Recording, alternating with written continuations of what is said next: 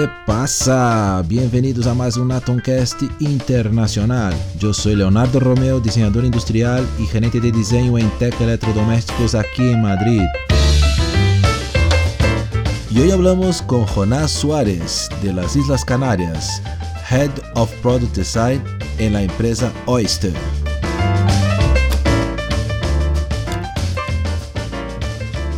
Bueno, empezamos. Como, como siempre, agradecer su, su tiempo, Jonas. Eh, muchísimas gracias por, por, estar aquí, ¿no? Y, y, donar un poco de su tiempo ahí, su precioso tiempo.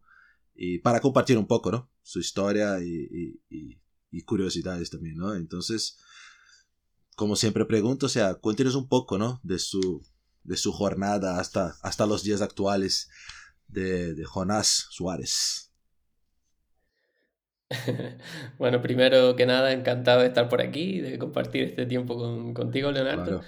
Y bueno, empiezo desde el principio, principio, o ya... Como, como quieras, tú, porque... carrera y demás. Sí, bueno, ¿qué, ¿qué, ha estudiado? Diseño, ya fue, bueno, un poco de lo que quiera.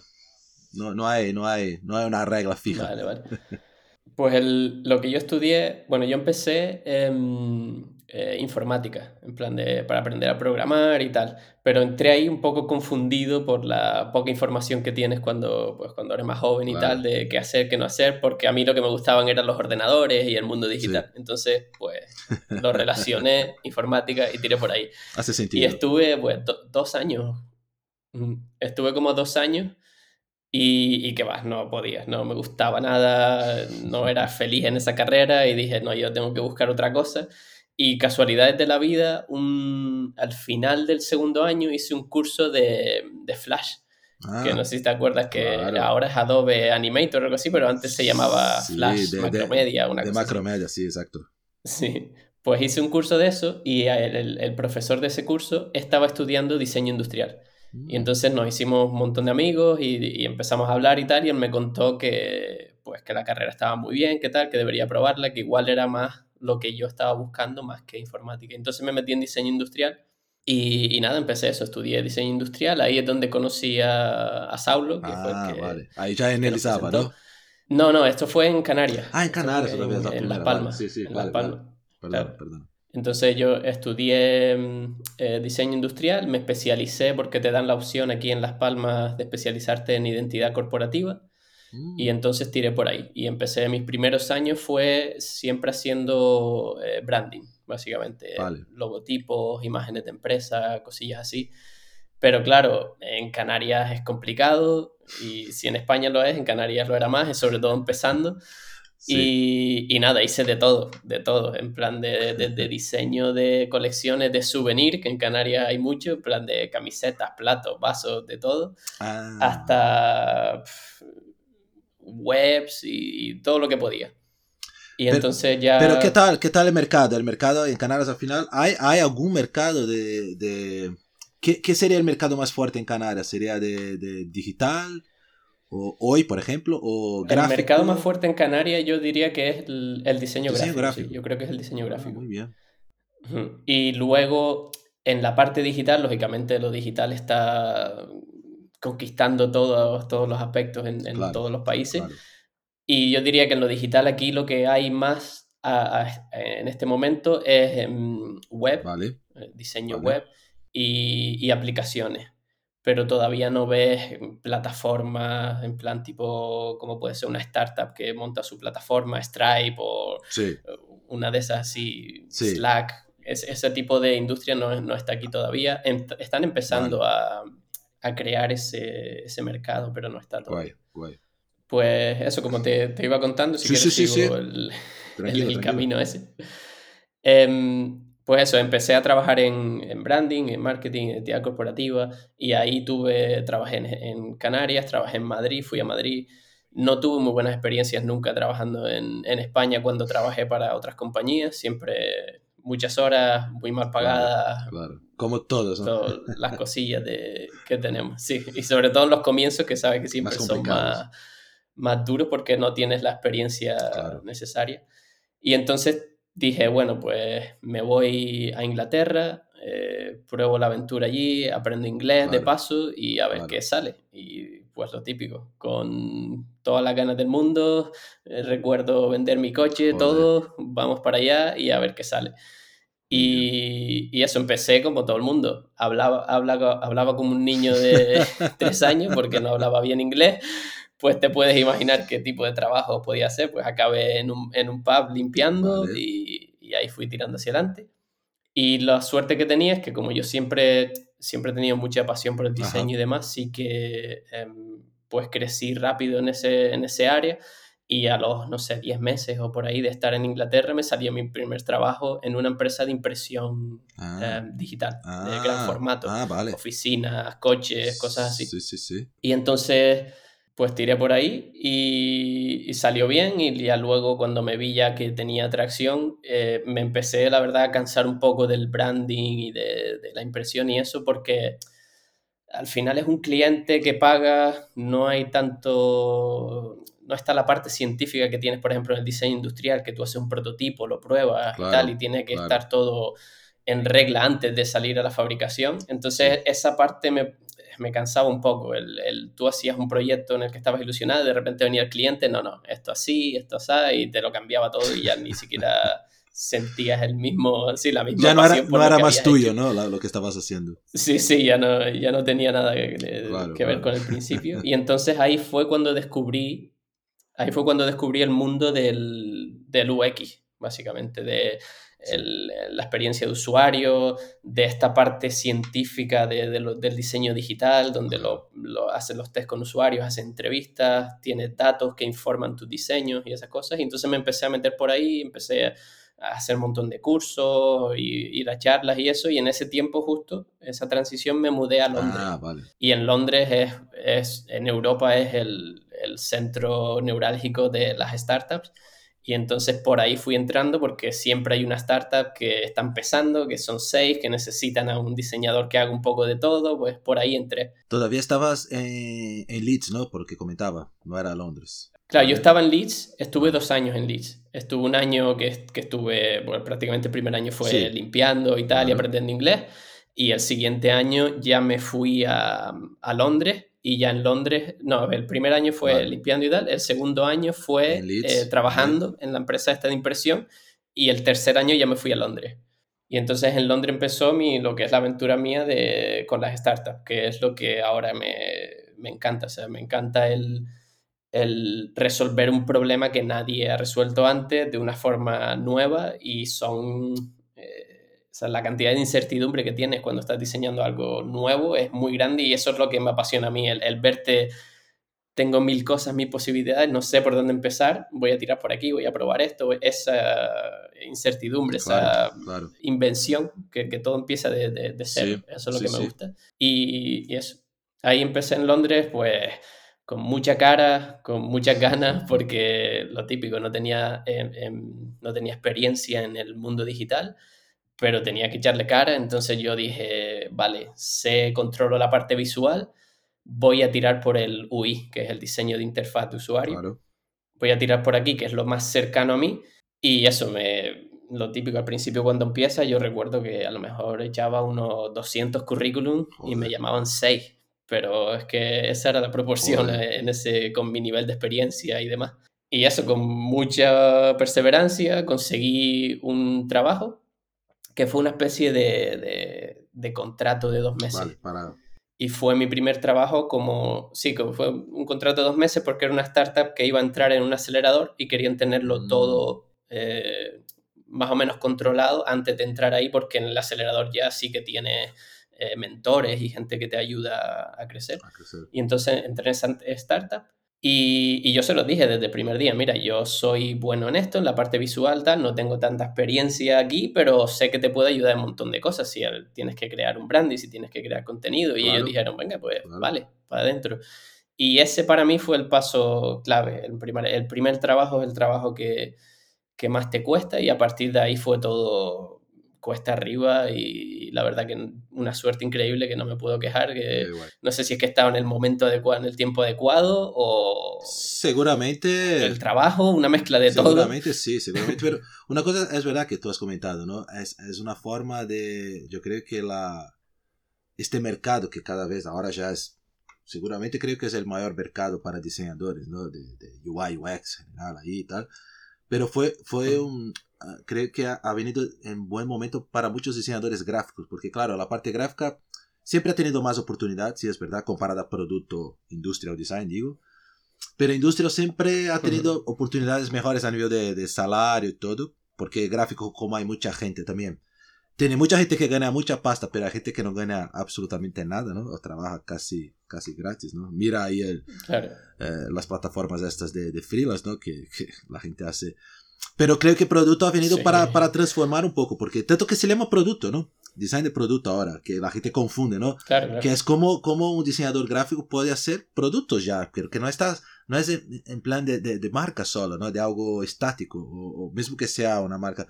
Pero no, es cómo funciona, o sea, te estás ahí muchas veces como un front-end, ¿no? Que vale, está bien, pero creo que... ¿Y cómo ha sido para uh -huh. ti esta, esta transición? Claro, has hecho cursos y todo, pero me lo imagino que has empezado mucho más con la parte de front-end, que es una, una, parte, claro, que vosotros saben todo, por, por ser diseñador gráfico y tal, entonces ya sabe cómo tiene que ser mínimamente estructurado, pero a, la vez tiene toda toda la parte de atrás, ¿no? Y, cómo, cómo fue esta, ¿no? Porque ahí empieza a hablar con otro tipo de, de, de profesional, que son los ingenieros de, de, programación y tal, ¿no? Y cómo, cómo se ha sentido en esto.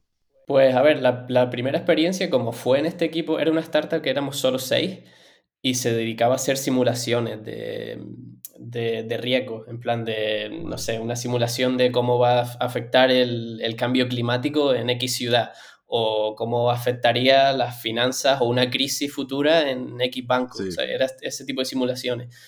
Yo creo que lo que me pasó es que el tema era tan complejo desde el principio que me forzó a, a no sé, a, a, buscarme las castañas, a sacarme las castañas del fuego, a, a buscar recursos y aprender un poco.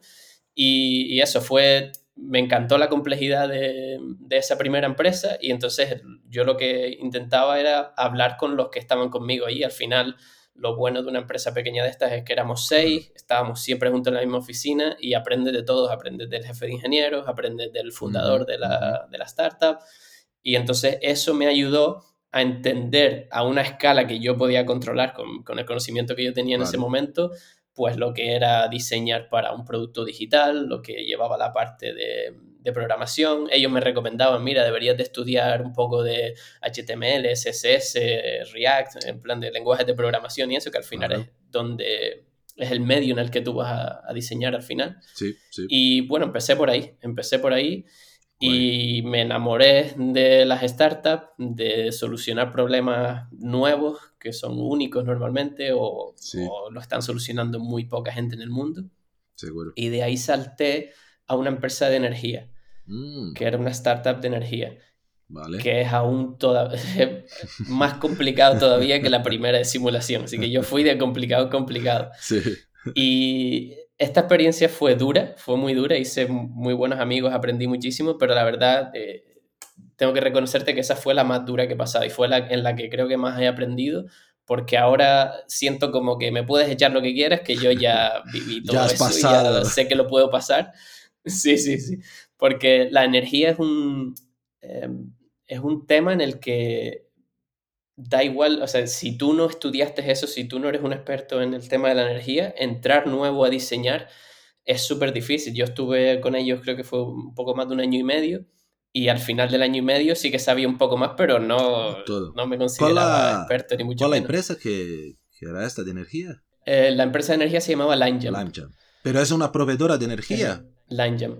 Es una... No, lo que ¿Cómo, ellos... cómo funciona? Bueno, eh, es uno de los...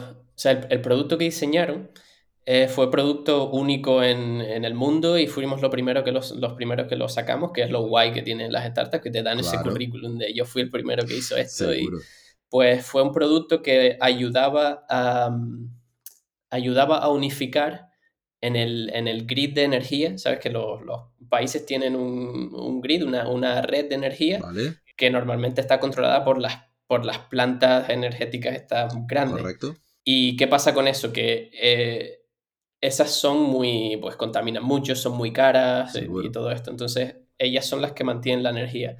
El problema, o sea, lo ideal sería meter renovables para empezar a quitar de esas, pero meter renovables es complicado porque no, todo día, no todos los días hay viento, no todos los días hay sol, es más complejo.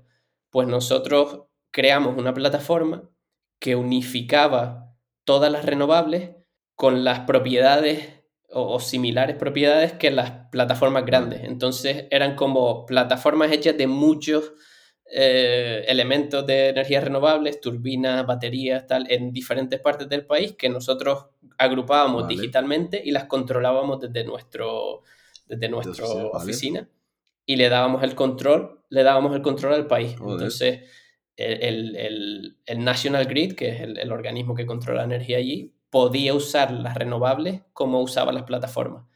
Y entonces, imagínate, fue un boom, se vendió, Shell, eh, la, la, compañía Shell compró eh, esa startup. Y, y, bueno, ya ese, ese fue mi trabajo más complicado, el que yo considero de que el producto era súper complejo de, entender. Sí, sí, y, y, fue el que más me puso en, eh, eh, o sea, me dio como ese, eh, pasé de amateur a profesional, básicamente, en, verme envuelto en, era equipos grandes, crecimos de cuando yo entré éramos unos 25, cuando yo me fui éramos casi 90, es Que fue creciendo en equipos y demás. Y, ese fue el, ¿Y, cómo funciona este tema de, de startups? Porque para, para, o sea, sabemos un poco, pero para mí es algo que es muy interesante, es como tú has dicho, es, la oportunidad de salir del cero con, muchos, con muchas ideas, muchos productos que claro, trabajando en grandes industrias es un poco más, tarda mucho más para salir cosas nuevas, ¿no? Pero, pero ¿cómo funciona? Porque claro, al final han hecho todo un trabajo, han creado, ¿no? Toda una, una plataforma en este caso que ayuda a muchos países seguramente, ¿no? Han hecho seguramente para Inglaterra de primero y, y se podría pasar a otros ahí que, que, que, hablas de mucha pasta y al final se fue comprado por un gran grupo, ¿no? Que es Shell. ¿Y, qué pasa después? Porque para, claro, el, el, el, fundador, claro, coge la pasta esta, una pasta que, que no hay como saber exactamente, bueno, se sabe, pero... ¿Y qué pasa con la empresa? ¿Continúa dentro de un grupo como una subempresa o, o se echa la gente y tal, eh, dame la, la tecnología y, utilizo mi, mi, mi, gente? ¿Cómo? Porque hay, hay un cierto riesgo por detrás o, o, no, para los trabajadores, digo. No, no, sí, sí, el, el riesgo, el riesgo es el más grande que puedas tener. O sea, si tú eres alguien como yo, por ejemplo, que trabajo en startups, yo mañana puedo perder mi trabajo. ¿sabes? No, mañana mi empresa, mm, la que estoy ahora, eh, no sé, tiene problemas con los pagos o algo así, y ya está. Y se va de un día para otro y pierdes tu trabajo. O sea que el, riesgo es enorme, la inversión. O sea, sí, la inversión que tú haces es de, riesgo claramente en una startup. Y lo mismo pasa para los fundadores, lo que, lo que me estabas preguntando. Los fundadores claro. Eh, tienen diferentes salidas. Sí, estos, y muchas veces tiene otras startups, ¿no? Estos que tienen mucha pasta no tienen una sola muchas veces, ¿no? Tiene, funda una. Por, a ver, por lo menos los grandes que conozco han, hecho varias. Pero aquí mi duda cambia, claro, ellos se venden el negocio, que es la mejor salida para, para, para los creadores, está bien, porque la, la pasta entra para él, ¿no? pero no para su equipo en general. A ver, solo si tú eres un, yo que sé, un shareholder ahí también. no sé si es común hacer esto en las startups, ¿no? Que tú seas un poco, ahí claro, ganas algo. lo, primero que, lo primero que tienes que tener en cuenta es que el 92% de las startups no pasa de los cuatro años. Así que imagínate el riesgo Son cuatro años. fundar una startup. Claro, claro. o sea, cuatro años, el 92%. Así que el otro 8% tienen diferentes opciones. Hay gente que la hace para venderla, porque eso, cuando tú fundas una startup, pues los, los años desde el, desde el, momento cero hasta que la vendes o que, te la, la, compra alguien o lo que sea, es no tener vida. Es en plan de vas a trabajar muchísimas horas, es una inversión de tiempo muy grande y de esfuerzo. Entonces, lo ideal es que venga alguien que te la compre, eres millonario, se acabó y ya puedes hacer lo que tú quieras. Normalmente no pasa así y normalmente tampoco pasa que te la compren por una cantidad que tú ya estás, ya estás resuelto, pero los hay, los hay. Esta que te digo yo que, que compró Shell, los fundadores se fueron con dinero que ya ellos no, no tendrían necesidad de trabajar más. Ellos ahora siguen porque les encanta y tal, pero eso ya es su decisión. Sí, pero es más algo más, ¿no? Voy a gastar ahora mi dinero con algo más guay y no hace falta que sea... Claro, y después si nunca te hicieron una oferta atractiva o si tú viste que el potencial de tu empresa era muy grande y tal y no decidiste vender, pues hay empresas que acaban saliendo públicas como Facebook o, ¿sabes? Que eso ya hay, hay, varios niveles siempre en eso. Te pueden comprar o, vender, puedes salir a público y después como cuando, en casos como el de Shell, Shell compró esta compañía porque ellos están invirtiendo en muchas compañías de energías renovables porque les sale mejor que ellos dentro formar una unidad que haga todo esto nuevo. Y entonces por ejemplo, en el caso de Langem, ellos lo, tienen dentro de su grupo de empresas. Al final, siempre todas las empresas que, compran otras acaban poniendo sus eh, personas al mando ahí. Y, pero eso sí, que mis amigos que yo tenía ahí, mis compañeros, siguen ahí trabajando mucho, otros se fueron ya por otras razones, pero ese sí, esa empresa sigue. En este caso ha seguido como no, una empresa que pertenece a un grupo, seguramente tiene que ahora dar, ¿no? Eh, eh, todo lo reporte a estos grandes, pero siguen porque quieren continuar desarrollando en plan pequeño. No, bueno, a ver, es verdad que muchas están haciendo esto, es mucho más barato, entre comillas, lo que hacer todo un desarrollo, contratar a la gente que sepa hacer, ¿no? Un, desarrollo en este nivel, ¿no? Claro, y, y luego cuando eres startup em, tienes menos miedo a experimentar y a las repercusiones. Cuando eres una compañía como Shell, tú no te puedes permitir hacer algo rápido y tal porque está tu reputación en juego, está tu modelo de negocio y tal, pero con una startup pues tomas ese riesgo, si funciona, bien y ya tiras por ahí. Entonces por eso se utiliza mucho. Entonces en, en, esa época de, que te digo del Angel fue cuando yo me como que me di cuenta que vale, sí, sí que valgo para esta parte del diseño, sí que me gusta, voy a seguir por aquí. Y claro, estaba en el lugar ideal que era Londres y entonces ya fui, fui cambiando. Problema de las startups que, pasa es que eh, al final todas están empezando, todos los fundadores están empezando y todos están aprendiendo al mismo tiempo y te encuentras de todo. Por ejemplo, mi siguiente startup después de, del Angem se llamaba, se llamaba Crowd Justice y, y, esa startup estaba en un momento en el que no conseguía arrancar lo suficiente como para crecer y tal. Entonces eh, era un producto de mm, crowdfunding para cuando tenías problemas legales y mm, demás. Ah, por eso que es, vale. Pues crowdfunding de justice, crowd justice. Claro, un, claro, entonces imagínate que, no sé, un gobierno te demanda por algo, por cualquier cosa, de, no sé, un problema que hubo, o una compañía enorme y tú no tienes suficiente para defenderte, vale, pues eh, es un crowdfunding que te ayuda a buscar el, el equipo de abogados y tal. El producto funcionaba, pero no tenía un mercado que ayudara a crecer. Entonces, una startup que no crece, no, los inversores no la ven atractiva y tal. Y entonces mi trabajo en esa startup, por ejemplo, fue más un trabajo de investigación para buscar qué otro producto podíamos hacer. Y de hecho, en el, en el, tiempo que estuve yo, que no estuve mucho, no llegó a un año, eh, conseguimos encontrar ese otro producto y hoy en día esa startup se llama Legal y es una startup para mm, eh, controlar y, manejar toda la práctica de los abogados, mm. desde el cobro, los clientes y todo. Entonces, eh, ya tienen otro nombre y son otra empresa, pero salió todo de, ese, de esa investigación inicial. Y esto para que veas que es completamente diferente, en plan de el estado de aquella que creció y la compró Shell y el estado de esta que estaba muriendo y había que hacer, algo para cambiarlo y al final acabó siendo otra empresa. Y buscar, pero claro, dentro de su expertise, creo que ya trabajaba con abogados, con, con estos temas legales y ha dicho, vale, conocemos bien, tenemos algo para, para trabajar, pero quizás el crowdfunding, esta es verdad que tú comentas, es, es, es, interesante, pero claro, al final el crowdfunding tiene que dar muchas razones para que la gente te ayude, si no, va a ser, mira, si, si tú tienes problemas, es tuyo, ¿no? Lo siguen teniendo los Sí, sí, lo, siguieron manteniendo como producto dentro de esta nueva empresa, pero no es una empresa sola. Claro, claro. No, no, es, es, es interesante esta, esto que, que, que, lo comentaba antes, de, por ser una empresa pequeña, te puede probar cosas y si no funciona, vale, tío, vamos a otra. Y una empresa grande ya es, es, es como decíamos muchas veces internamente, es como una, una rueda gigante que no para, ¿sabes? Es difícil parar esto para, bueno, vamos a girar a otro lado, tío, no aquí ya estamos y vamos a seguir por peor o, mejor que sea. Entonces, eh, y la startup te da este, ¿no? Es como algo muy experimental, ¿no? A la, a, la vez, ¿no? Sí, sí. Pues si sigo la, la línea esa que voy de, de startup en startup, de, de Crowd Justice, que ahora se llama Legal, pasé a una empresa que se llama Funding Options. Y aquí en esta quiero eh, un poco añadir la, la importancia de, del networking, del conocer gente, del haber trabajado, que es una de las cosas que te dan las startups, que como son compañías que cambian mucho, la gente se mueve mucho de una de ellas, nadie va a una startup esperando estar allí 20 años, con un trabajo seguro.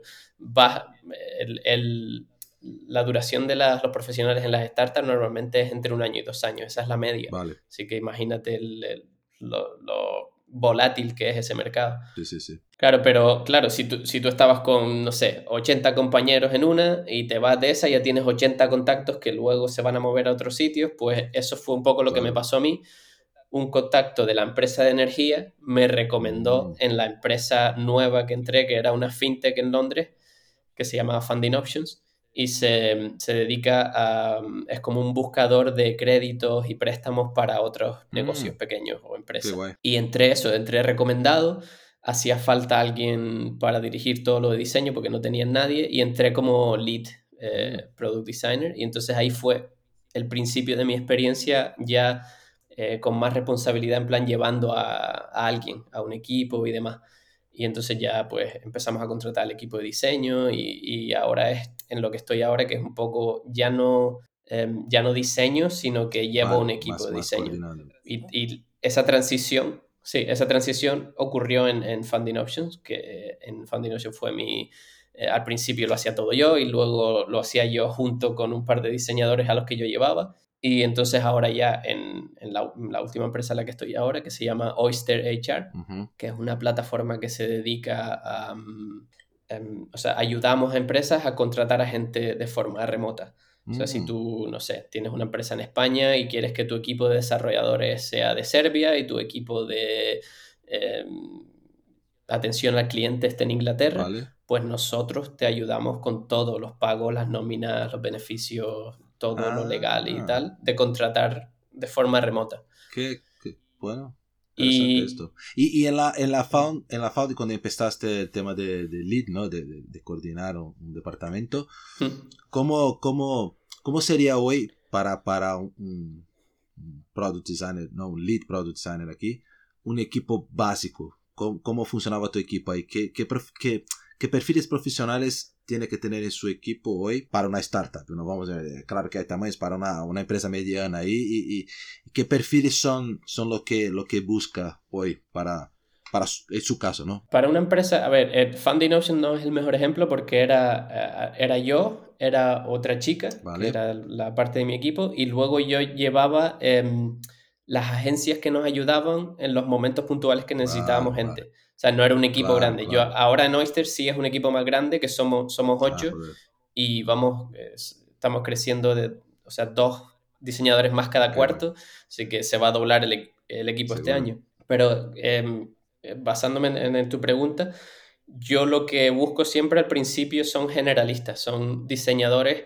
que te pueden hacer un poco de Vale. todo, porque son, que es lo que yo llamo eh, diseñadores de producto. El diseñador de producto es alguien que, que coge el producto desde, el- desde la parte de descubrimiento y exploración hasta el final, cuando ya se implementa. Claro. Y entonces siempre busco al principio generalistas porque eh, ellos entienden todo el producto y ya luego se hacen expertos en un área o lo que sea, si el producto crece, como es el caso de Oyster, el producto creció y nosotros tenemos un senior product designer en Mm. cada área y estos a su vez, cuando necesiten ayuda porque su producto va creciendo, porque Oyster es- lleva un crecimiento brutal. Eh, Claro, ahora claro, te claro, cuento un poco cómo va, pero em, es- cuando ya tienes ese equipo inicial, ya empiezas a buscar los especialistas. Y yo los primeros especialistas que busco es alguien que haga eh, investigación de usuario y alguien que se dedique puramente al, al UI, al, al design Vale. system, a, a la- a la Vale. parte visual, que ayude un poco a todos. Así es como empiezo yo. Un, un- primero generalistas que te ayudan a hacer la base del equipo, que en su día serán los líderes Claro. de cada equipo, y luego empiezo con los especialistas que ya son eh, profesionales más normalmente difíciles de encontrar, con más experiencia. Claro, claro, claro. Ahí ya necesitas su, su network ahí para, para, para conseguir lograr todo este, este equipo, ¿no? Y ahí estabas ahí en la... En la eh, seguías Sí. bueno, volvemos un poco. Estabas en Inglaterra todavía, en esta... ¿Cómo le llamaba la última? Sí, sí. Found- Funding Options. Funding Options, que era sí. esta plataforma guay de, de búsqueda de... de cómo, ¿Cómo funcionaba esta plataforma? Por curiosidad. O sea, tú, tú eres una empresa, una pequeña y mediana empresa en Inglaterra, no sé, puede ser desde una startup o puede ser de eh, un restaurante. Imagínate que abriste un restaurante de comida española en Londres Sí, y tú vas a este buscador y este buscador está conectado con todos los datos del país de eh, Hacienda, de las cosas de las compañías, el, directorio de las compañías y, y, demás. Y entonces tú vas introduciendo tus datos, el dinero que quieres, y al final de la búsqueda esa, en minutos te puedes ir con el dinero a tu casa. O sea, si cumples todas las cosas y si no las cumples, pues te dan los consejos para, que consigas ese dinero, para que consigas financiación. bien. A ver, empezamos cuando yo empecé, era todo muy manual y es por eso por lo que empezaron a contratar al equipo de producto, porque lo querían digitalizar. Y cuando yo ya dejé la compañía, ya, ya conseguíamos eh, que eso, que, empresas entraran y en dos, tres minutos se fueran con el dinero. Qué guay esto, ¿no? Eh, que necesitaban para, para, sí, sí, para mejorar sus negocios. Claro, claro, no, no, es, a, ver, el problema es esto, ¿no? Hay tanta cosa disponible, pero claro, si no tienes acceso, ¿no? A, a, este tipo de información, muchas veces la gente se, se pierde y, ¿no? Interesante. Y ahí se, se ha quedado por un tiempo. Ahí fue justo, o sea, yo empecé y todo bien, pero luego llegó la pandemia, justo me cogió estando ahí. Y lo bueno es que enseguida, como eran trabajos digitales y nosotros trabajábamos ya más bien con, con eh, programas y demás que nos, nos, permitían trabajar remoto, pues nos mandaron a casa enseguida, nos dijeron que podíamos trabajar remoto. Al tiempo de yo estar trabajando remoto, dije, bueno, me voy a ir a España, ya que puedo trabajar remoto, y me vine. Y al venirme, ya me di cuenta, en plan de ellos me dijeron, no, mira, nosotros somos un, porque es una fintech, que es como una, em, em, una empresa tecnológica financiera, y entonces están regulados oficialmente por el organismo financiero, de las autoridades financieras de Inglaterra.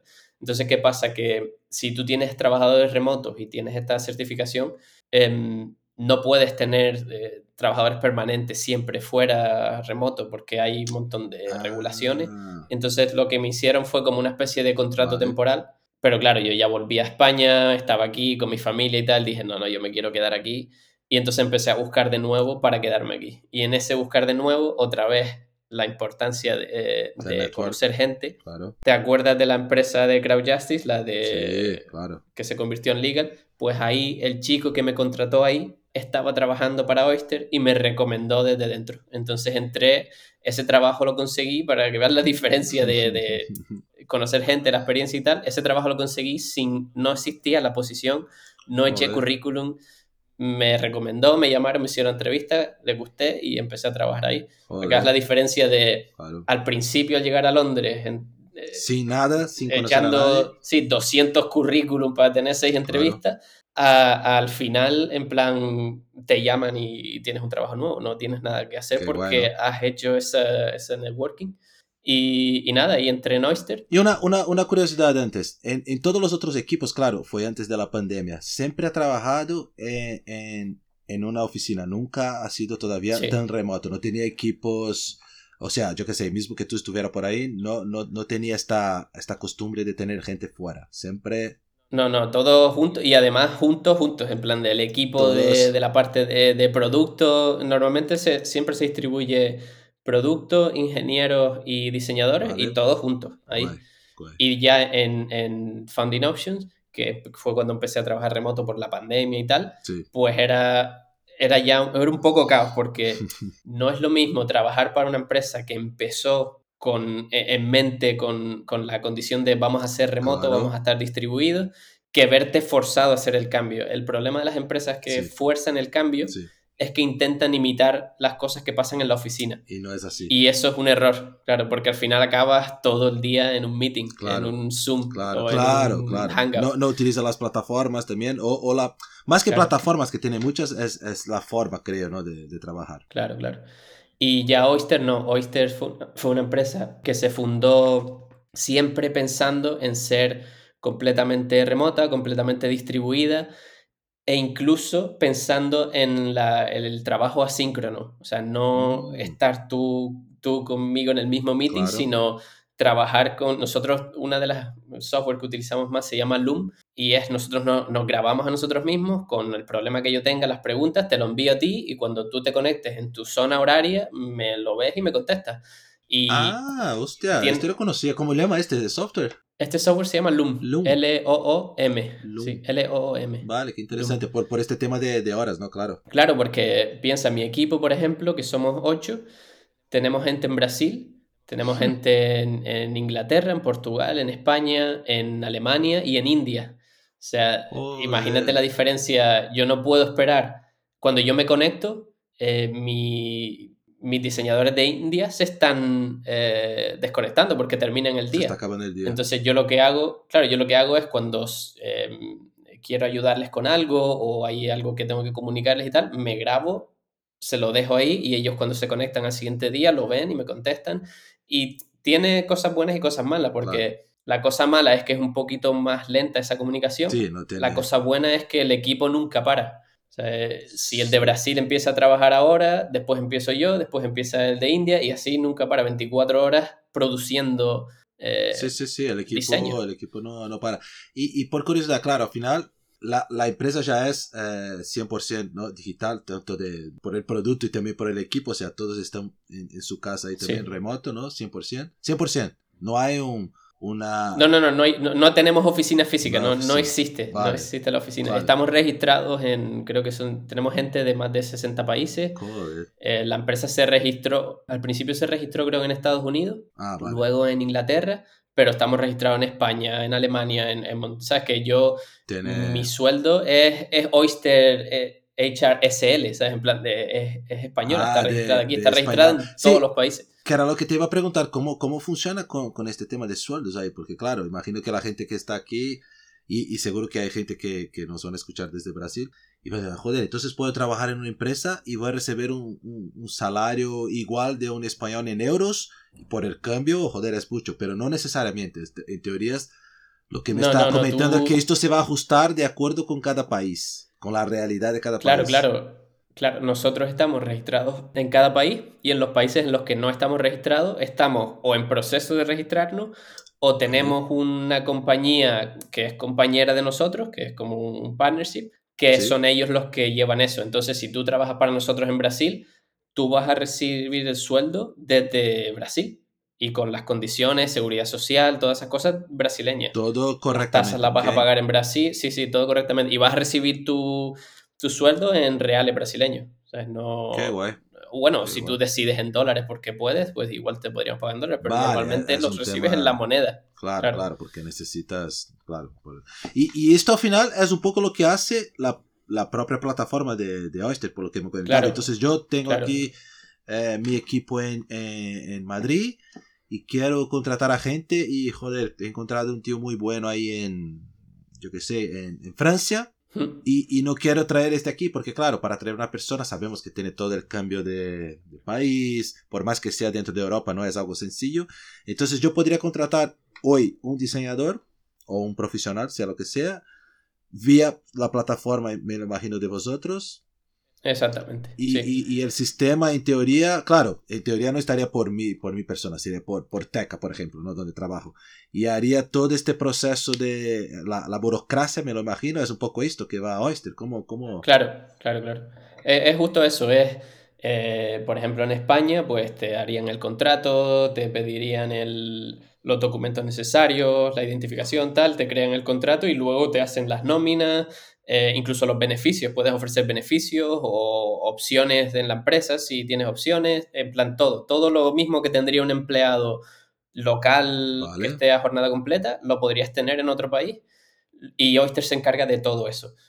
Y lo que estamos haciendo nosotros es, em, lógicamente este proceso es súper complejo. A ver, si lo haces en España solo, no, pero si desde que empiezas a añadir la burocracia, el papeleo, la, el las regulaciones y demás de cada país del mundo, pues se vuelve, se multiplica muchísimo el problema. Claro. Y entonces eso, eh, tenemos también un equipo humano detrás muy grande de gente que te acompaña en ese, en ese camino.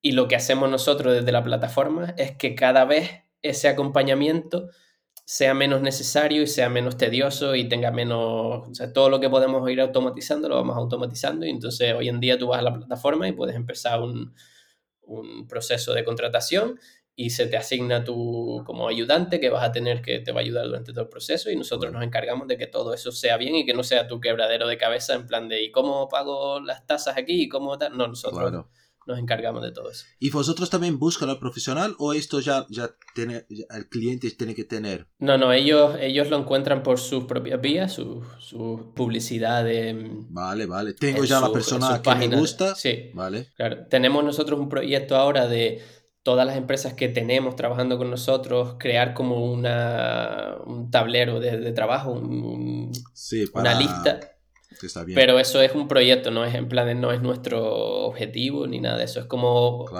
una ayuda. Claro. ¿Y, qué tal ha ido? Perdona, perdona te cortar. ¿Qué tal ha ido el crecimiento? Porque me comentaste que, claro, Oyster ha empezado, me lo imagino, como todas pequeña y, y cómo ha sido, ¿no? La... Oyster para mí es como que yo soy un, lo que decimos en España, un friki, un, un nerd de las startups, es como el sueño, es lo que me faltaba, porque Oyster empezó Oyster empezó en enero de 2020, antes de la pandemia. Y claro, imagínate esa idea antes de la pandemia, ya ellos empezaron en hacerla ya remota y todo eso, no fue que nadie, em, o sea, es que no lo cambiaron por la pandemia ni nada, e, esa fue la idea inicial. Pues, em, claro, el fundador, uno de los fundadores son Tony y Jack, pues Tony él había fundado previamente otra empresa que fue muy bien y que la vendió por un montón de millones. Entonces, claro, los inversores cuando conocen un fundador que es la segunda vez que va a hacerlo y tal, pues tiene más respaldo porque saben que lo hace bien. Claro. Pues él, nada más empezar, consiguieron, no sé si fue 4 millones y algo de dólares de eso, inversión inicial. Y estas son una de las cosas que, por ejemplo, a España le faltan todavía porque nadie te da esa cantidad de dinero, solo a muy pocas startups durante el año. Y claro, ellos llamaron mucho la atención y les dieron eso. A los, no sé, dos, tres meses empezó la pandemia. Imagínate lo relevante que se convirtió la compañía de repente, en plan de esto es súper necesario ahora. Pues fueron a por otra ronda de inversión y les dieron, creo que fueron 20 millones más de dólares. Siguieron avanzando y justo después de yo entrar, yo entré en mayo del año pasado y creo que fue en, junio, creo que fue, consiguieron otra ronda de inversión más, 50 millones. Pues para que, te hagas, para que te hagas una idea del crecimiento, cuando yo entré, yo fui el número 50 y pico, 54 creo que fue por ahí. Vale. Hoy en día somos 400. Joder. Se imagínate el, el boom ese. Y no sé cuándo va a parar. Si sigue, pues. Está yendo a caminos exponenciales, ¿no? Joder, porque no es que va doblando. Eh, es lo, que, lo que le llaman como el hypergrowth. Eh, Pero esto tiene, seguramente tiene ahora en algún momento un periodo que va, va, va a estabilizar porque ahí consigues a... Pero es que claro, creo, creo ¿no? Que ahora el mundo ya, ya ha crecido por todo lo que ha pasado. Seguramente la pandemia fue un factor positivo para este tipo de de, proyecto, ¿no? de, de, servicio. Y, y, ahora no, no, no es solo el tema de pandemia, es la realidad. O sea, muchas empresas han, han repensado todo y han dicho, mira, ya no hace falta más oficinas porque seguramente, no sé si es el caso de, de Oyster, pero de otras, ¿no? Mira, si no tengo gastos con oficinas, con alquileres, con servicios que son caros son, y son muy caros, no sé, por Europa en general. Mira, te puedo pagar más, te pago más, te quedas en casa y te doy mucho más, yo que sé, beneficios para ti lo único que no lo sé, tú que has trabajado en los dos, vamos a llamar así, de los dos mundos, ¿no? Presencial y ahora full, full eh, remoto, ¿cómo, ¿cómo, lo ves? Yo todavía no, he tenido la oportunidad de trabajar full, sí que hacemos en momentos y hacemos hasta hoy algunos días desde casa, eh, pero yo digo personalmente, mi experiencia es... Eh, yo no, no, me lo veo todavía con esto. Quizás por, no sé si porque trabajo con producto y producto físico. Seguimos teniendo que mirar, a, ver, hay un producto, tengo que mirar producto, tengo que mirar piezas, sigo teniendo, tenemos parte digital ya cada vez más, pero seguimos con un producto físico, ¿no? Que va a ser siempre una, una interfase. ¿Y cómo ha sido para ti esta, esta transición ahí? A ver, yo, yo creo que, hablando así claro, no es para todo el mundo. O sea, no todo el mundo vale para trabajar remoto porque nos han educado, nos han enseñado, la mayoría, la, mayor experiencia que tenemos es de la oficina, entonces gran parte de nuestra socialización diaria ocurre en una oficina.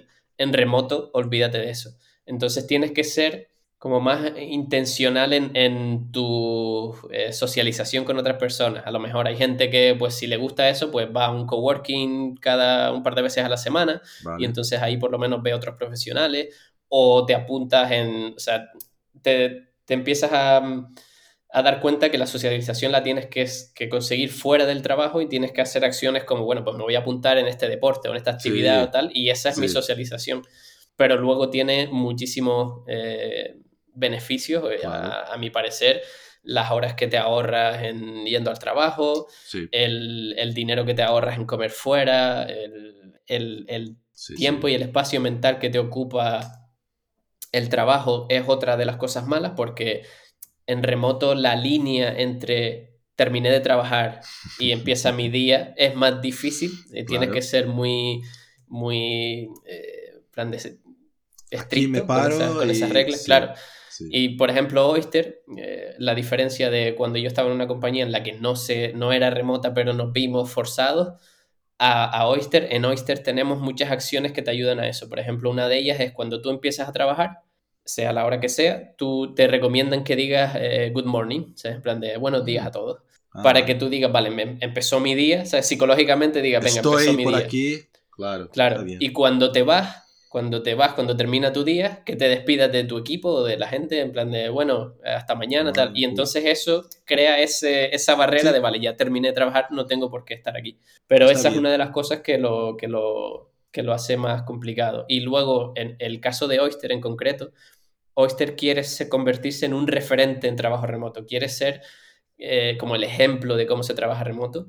Y, es increíble, por ejemplo, te, cuento un caso, en mi equipo hay una chica que le gusta el tenis, le gusta mucho jugar al tenis, es su, como su hobby, y, en Inglaterra las horas de luz y el momento, temperatura y demás, para jugar al tenis lo ideal es eh, pues, entre las 10 y las 12, una cosa así. Claro.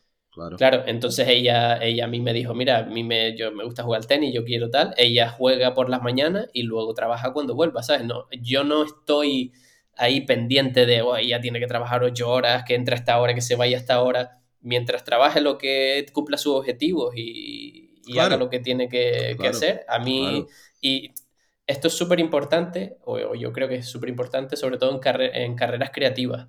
No por estar ocho horas delante del ordenador vas a tener más ideas, vas a estar más inspirado, eh, probablemente lo contrario, porque al final necesitas un poco salir, conectar puntos, eh, hacer otras cosas fuera de, la pantalla. Y eso, esa es una de las grandes ventajas de, trabajar claro. asíncrono, ¿sabes? Que ella no tiene por qué estar ahí conmigo, claro, claro, eh, con el equipo. Sí, sí, y aprovechar el momento creativo, porque es un poco lo que comentas claro, Claro. Pasa, seguramente pasa contigo, conmigo, yo yo soy una, claro, voy por la mañana, no soy de, de lo que llega súper pronto tampoco, pero tenemos cierta ¿no? libertad para esto también. Es un poco lo que comentas mismo en la, en la parte física hoy. Ya está mucho mejor esto de hacer hora correcto, o sea, llega la hora un poco más o menos lo que quieres, pasa ahí, o cuando también quieres quedarse en casa, o sea, yo tengo esta libertad, es verdad. Pero, pero por otro lado, yo soy una persona que trabajo, que, que mi rendimiento, por lo menos creativo, va mucho más por la tarde, final de la tarde. Por la mañana puede ser algo más en plan más, más automático, quizás. Pero estoy despierto, no es que tengo sueño, nada, pero no sé, es, interesante. Tanto que muchas veces en la, en la, en la off me quedo al final del día que ya se, van todos, o viernes, ¿no? Que la gente hace la, la jornada intensiva ahí. Y es una parte buena porque ya no hay más nadie ahí, ¿sabes? Para, te, para hablar, sea una charla, sea, y, y consigues hacer bien. Entonces, es, es, tiene total razón. O sea, esto de, de, mm de trabajar, estar al tanto ¿no? Eh, delante de tu jefe. Y que piense que tú estás trabajando. Claro, es que no, no tiene... Sí que cambian cosas porque lógicamente tienes que, que, contratar un equipo en el que confíes porque tú nunca vas a saber qué están haciendo no, pero yo creo que, o sea, lo, yo parto siempre de esa buena fe de, si tú quieres trabajar aquí, si yo te voy a contratar y eres un profesional, vas a hacer tu trabajo y al final si no lo haces se va a ver, entonces no necesito estar ahí todos los días mirando no qué hora te baje. Claro. Sí, que me comentó un amigo de, de Google, ¿no? que pasaba en Google cuando empezó esta, esta fiebre ¿no? de, las, de las empresas tecnológicas de hacer todas ¿no? las oficinas con juegos, o sea, tiene muchas películas ¿no? que cuenta un poco, es como un, parque de, diversiones. Y la gente, joder, qué guay, voy ahí, imagínate trabajar. Y digo, sí, y un amigo me comentó ¿no? que no era él que trabajaba, pero un, un no sé si un primo tal, y me ha dicho, mira, está de puta madre, lo vas a jugar, hace lo que quieres, tiene comida gratis, tiene todo. Es un, es un paraíso. Pero si no entregas los proyectos en la fecha acordada o solicitada, tío, no hay mucha, mucha segunda oportunidad. O sea, te vas a la calle. Chao. Puedes divertir, tú, tú, trabajas la hora que quieras, haces lo que quieras. No, les da igual un poco. Y que está bien. Pero tienes que hacer. Este es el punto, ¿no? Claro, al final, al final lo que importa es lo, pues tienes unos objetivos y, mientras los cumplas. Yo lo que he sentido con, en Oyster es que es como que el trabajo se adapta a mi estilo de vida, eh, a mi estilo de vida, no como antes que era un poco eh, mi vida ahí hago las labares que necesito para poder tener este trabajo. Y eso, quieras que no, libera mucho espacio, de, mucho espacio de tu mente porque al final tenemos, todos tenemos vidas y hay muchas cosas y un día tienes que arreglar papeles o ir al dentista y te sientes mal por, por, por algo que es de tu salud. Claro, y, y, con este tipo de, de flexibilidad y tal es diferente. Claro, no, no, no, seguro. Y, con, y cuando tienes familia ya, con, con hijos y todo, o sea, es, es, es es otra, pero es lo que comentas tú, es otra vida y es otra forma de trabajar. No, no, no se puede intentar hacer lo que se hace en, en una oficina física en, en, esta forma remota. Tiene que, que, no, que encontrar un poco el, nuevo, la nueva forma ¿no? de, de, cómo, mm. cómo interagir con la, con la gente. Todo. Genial. Entonces tú nunca has, has, estado, por ejemplo, en una, en una sala física o, donde sea, en un restaurante con, con todo su equipo. Casi, casi imposible. Yo he no, no, yo he conocido o, he visto algunos porque em, fui a Barcelona, a Barcelona y hay unos cuantos que están trabajando desde Barcelona, entonces los vi allí. Vale. en Canarias, eh, por ejemplo, el otro día vino de vacaciones a Canarias uno de mi empresa y entonces los conocí aquí. Los voy conociendo cuando viajo. Cuando viajas, y normalmente, es, claro, se planea un... Eh, anualmente hay como un, un, encuentro. Una especie de, de encuentro de la compañía, sí y lo que pasa que, claro, el año pasado con COVID y habiendo tanta gente distribuida en tantos países, pues no se pudo hacer y se hizo como una especie de festival digital o algo así, que no fue muy bueno, la verdad, en, ese aspecto, pero bueno, sí, es lo, único que podíamos hacer. Sí, pero la idea es que sí, cuando se pueda hacer, hacer una vez al año por lo menos, que la gente se... Sí, una, una o dos veces al año. Uno o dos días. Incluso están pensando en poner, están pensando en poner como una especie de eh, un presupuesto anual para ir a ver a otros compañeros, ¿sabes? Por ejemplo, si se hace una quedada de la gente de España o de la gente de Europa o tal, pues que, la compañía te pague ese traslado y, así nos vamos conociendo. O hasta para los, ¿no? Como en tu caso, los, los, los líderes ahí, ¿no? Poder tener una vez u otra contacto con su equipo, ¿no? No que sea toda la gente que necesita, pero Tú, claro, como ¿no? un head ahí, quieres estar ahí y, y, y, no está mal tener un poco de contacto personal ahí face to face, que, que sí o sí tiene su, su, su, es diferente, ¿no? Sí, siempre, siempre conecta más. La pantalla nunca es lo mismo. Por mucho que tenga sus ventajas, tiene esas otras cosas que no... La, la, la, parte que no es la, la, mejor. Pero bien, no, al final es, es el futuro. Sí o sí va a ser el futuro cada vez más. Eh, y, y, a ver, como nosotros somos, te, te, lo digo, mi dificultad con esto porque todavía también tengo, el trabajo no es 100% digital, pero sí o sí ya, ya, hacemos mucho más remoto hoy, o sea, y, y, las herramientas también están ahí, ¿no? Estamos aquí nosotros utilizando una y hay muchas ahí, ¿no? Luego la, la parte social, de ayuda social, de puedo ofrecerle un puesto bueno que en ese país no ibas a tener. Lo que hablábamos antes de, del mundo del diseño en Canarias. Eh, en mi equipo hay una canaria que estudiaba conmigo en la universidad. Entonces, esa oportunidad yo solo, solo la pudo conseguir gracias a este tipo de trabajo. Y en mi equipo hay gente en India que no tienen las posibilidades que tiene el mundo occidental y tal. Y él está trabajando en nuestro equipo y no solo impactas a esa persona, sino a toda la familia, a toda la comunidad, porque pues él ahora tiene una posición económica que le ayuda pues, a regular un poco el mundo y a, y a, mejorar en, su país. Es visto, o sea, que la gente, mucha, eh, como comentas, ¿no? Gente que nunca tendría una, una oportunidad o mismo, ah, quería tanto trabajar en esta empresa en Estados Unidos, por ejemplo, pero tío, es un lío para conseguir un visado, no sé qué. Y hoy, en teoría, puedes. Hay gente, he hablado hace poco con, con Jordi Mori, una de las entrevistas que no sé si ha escuchado, por cierto, muy, muy buena, que es el, el head de producto ahí en, Square, la plataforma esta de, de, pagos, ¿no? Este sí está en Estados Unidos, esto ya se fue ahí para, por HP y sigue ahí, eh, pero está con su equipo también, toda, toda remota, o sea, tiene mucha gente por Estados Unidos, Creo que está mucho partido por Estados Unidos, es verdad, pero también tiene todo el problema de, de la hora y tal, y algunos de fuera. Entonces es, es así, ¿no? Es como funciona. Muy bien. Guay, ¿no? Genial, tío. Qué, qué, qué jornada, ¿no? Sí, sí, Pero al final ha acabado sí, muy bien. Sí, por ahora, por ahora muy bien. A ver, lo que lo de siempre es una startup, hay riesgo y mañana hay un problema con los pagos bancarios de las nóminas y, y se acabó. O sea, es que se tiene, tiene ese riesgo. Pero sí, no, la verdad que no me puedo quejar y tiene su reto porque una empresa que está creciendo así de grande piensa que en mayo era yo solo y Joder. hoy tengo un equipo de ocho personas. Entonces, No está mal, imagínate los, los ajustes que tienes que ir haciendo claro. y, y pensando siempre en que al final de año vamos a hacer el doble. Y así. No, no, está. e- e- Es, es muy bueno por un lado, claro, decir, joder, voy a tener equipo, pero para ti es un reto de, de cómo, cuanto más gente también tiene que, ¿no?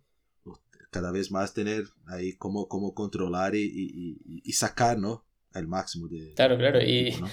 lo que cuando ocurren los crecimientos así de, de rápido, el, el síndrome del impostor te ataca mucho más. Porque, claro, es que te lo ves todo de golpe y cuando tienes controlado esto, el mes que viene cambia y Ya no tiene más, con- ya no sabes Sí, más. sí, estás constantemente fuera de tu zona de confort, pero bueno, es, es el, el mundo de las startups así, así que Claro, bueno, no, no, no. a tirar para adelante y aprender. Y seguro que tú ya con un poco, con toda la experiencia, esto ya, ya lo llevas mucho mejor que, ¿no? Que hace años ahí. Entonces, muy bien. Sí, sí, claro. claro. Y, y por cierto, Jonás, ¿tenés algún, alguna persona o personas o profesional que te ha influenciado que, o que piensas que sea una... Bueno, no, no hace falta que esté vivo tampoco, ¿no? Y tú dime un poco. ¿Te- ¿Tiene alguna referencia de, de, de mercado ahí que, que te guste? A ver, em, persona individual, y ahora te explico por qué digo eh, O empresa también. Yo, sí, eso, eso te iba a decir, que empresas así en el mundo del diseño y tal, eh, por ejemplo, IDEO, o IDEO, que es la famosa en diseño, siempre pionera en muchos de los procesos que hacemos ahora, como el design thinking y, y todo eso, siempre ha sido una, una gran inspiración. Otra compañía que en tiempos de ahora creo que em, genera un contenido brutal en todos los aspectos es InVision, que es el, el- el software este de, Ujú. de prototipado y de colaboración online. Sí, Una sí. pasada todo lo que ellos hacen de, de- de materiales, ebook y cosas de esas que tienen. Y luego así a nivel individual siempre me ha inspirado muchísimo em, Julie Suo, que ella, ella llegó a ser VP of, de Facebook. ah, Vale. VP, VP of Design, o sea, la Ah, vicepresidenta en diseño de, de Facebook. De- Y su historia, es, su historia es increíble, sí, su historia es, es una burrada. Ella entró como haciendo unas prácticas en las que entró como programadora, por ahí conoció el Vale. mundo del UX, se metió por ahí, estuvo como tres años y de repente su manager le dijo, venga, pues eh, quiero que seas la, la jefa de- del, del grupo, de la que lleve el equipo. Y de ahí empezó, entró en Sí, Facebook bueno. cuando eran poquitos y de ahí empezó, empezó y llegó a, a vicepresidenta de Facebook y escribió un libro que es sobre eh, cómo, eh, eh, cómo hacerte mejor manager. Se llama The Making of a Manager. Y Ah, ese libro nice. ha sido, es mi Biblia hoy en día, básicamente. Yo que estoy experimentando todo este cambio de llevar un equipo y tal, es- es- ese libro es como mi Biblia hoy en día. Sí, que, que sería mi, mi, mi, mi, próxima pregunta. O sea, ya, ya has contestado. O sea, si, ha- si había algún libro y tal. Qué interesante esto. No, no, no, no conocía a esta chica. No sé si. Bueno, no, no creo que no. Por lo menos el nombre no me suena. Pero muy, muy, muy bien. Hoy voy a dar un, un vistazo en este libro, por cierto. Eso en, en el momento que estoy ahora que me ha salvado la vida, la verdad, porque ella lo cuenta de su experiencia de yo no sabía nada y de repente, toma, un equipo de diseño para ti. Y entonces es, no es el típico libro que te dice las teorías ya de los profesionales y tal, sino ella te cuenta su, eh, todo lo que sufrió para llegar a donde está hoy. Y Claro, la, la práctica, ¿no? Del problema y cómo, Claro, cómo claro. qué has intentado hacer. Qué bien. ¿Algo más de... de... O, o, por cierto, te, te- ¿no te he hecho alguna pregunta o, o algo que quiera hablar de, de, de lo que quieras? Porque, claro, voy haciendo preguntas sobre la marcha aquí. Mm. y- o, o- hablamos de todo, tenemos ya un, un perfil ya completo de, de ti. ¿Cómo lo ves? ¿Todo bien? No, yo, yo creo que sí, yo creo que, que está todo. Eh, siempre se pueden preguntar más cosas, pero Genial. no se me ocurre ahora. No, y ves que Todo bien. comentó, ya, ya ha pasado una, una horita ahí, la cosa va rápido. vamos hablando aquí. Sí, ya, tengo la garganta seca ya. Sí, sí, me lo imagino, me lo imagino, me lo imagino. No, Jonás, fenomenal, tío, fenomenal. Me ha gustado mucho su, su historia, su, toda su, ¿no? Toda su postura ahí que, que fue buscando, ¿no? Mejorar desde salir ahí en, plan locura. Mira, me voy a Inglaterra a ver qué pasa, que mucha gente hace y mucha gente tampoco insiste, ¿no? Porque sabemos que no es fácil. Como, como con muchos diseñadores que comento que es así, tío, estás empezando, no, no es el primer empleo que vas a recibir el mejor sueldo de tu vida. Puede ser, pero no es así. Tienes que ir poco a poco, pero si, si como en tu caso o muchos otros casos, si trabajas bien, eh, no solo para ti, es su network también, la cosa después va, ¿no? Como, como que naturalmente fluyendo, ¿no? Yo pienso que en mi historia, por ejemplo, siempre que lo cuentas ahora sí suena más bonito todo, suena yo, y este año este y este, y fue todo súper rápido, pero dentro no se vive así, dentro no pasa así. No, fue la realidad. Y piensa que yo, claro, y piensa que yo me consideraba un buen diseñador de branding y tal en España, me fui allá y fue como un bofetón, en plan de, no, vuelves al principio, vuelves de cero. Eh, sí que no vuelves de cero del todo porque tienes esa madurez y esos conceptos, pero empecé de cero otra vez una nueva carrera digital que no conocía, que, y entonces me tuve que tragar mi orgullo, mi ego y todo y venga, a empezar y a echar currículum y a currártelo y, y llega lo que pasa que eso...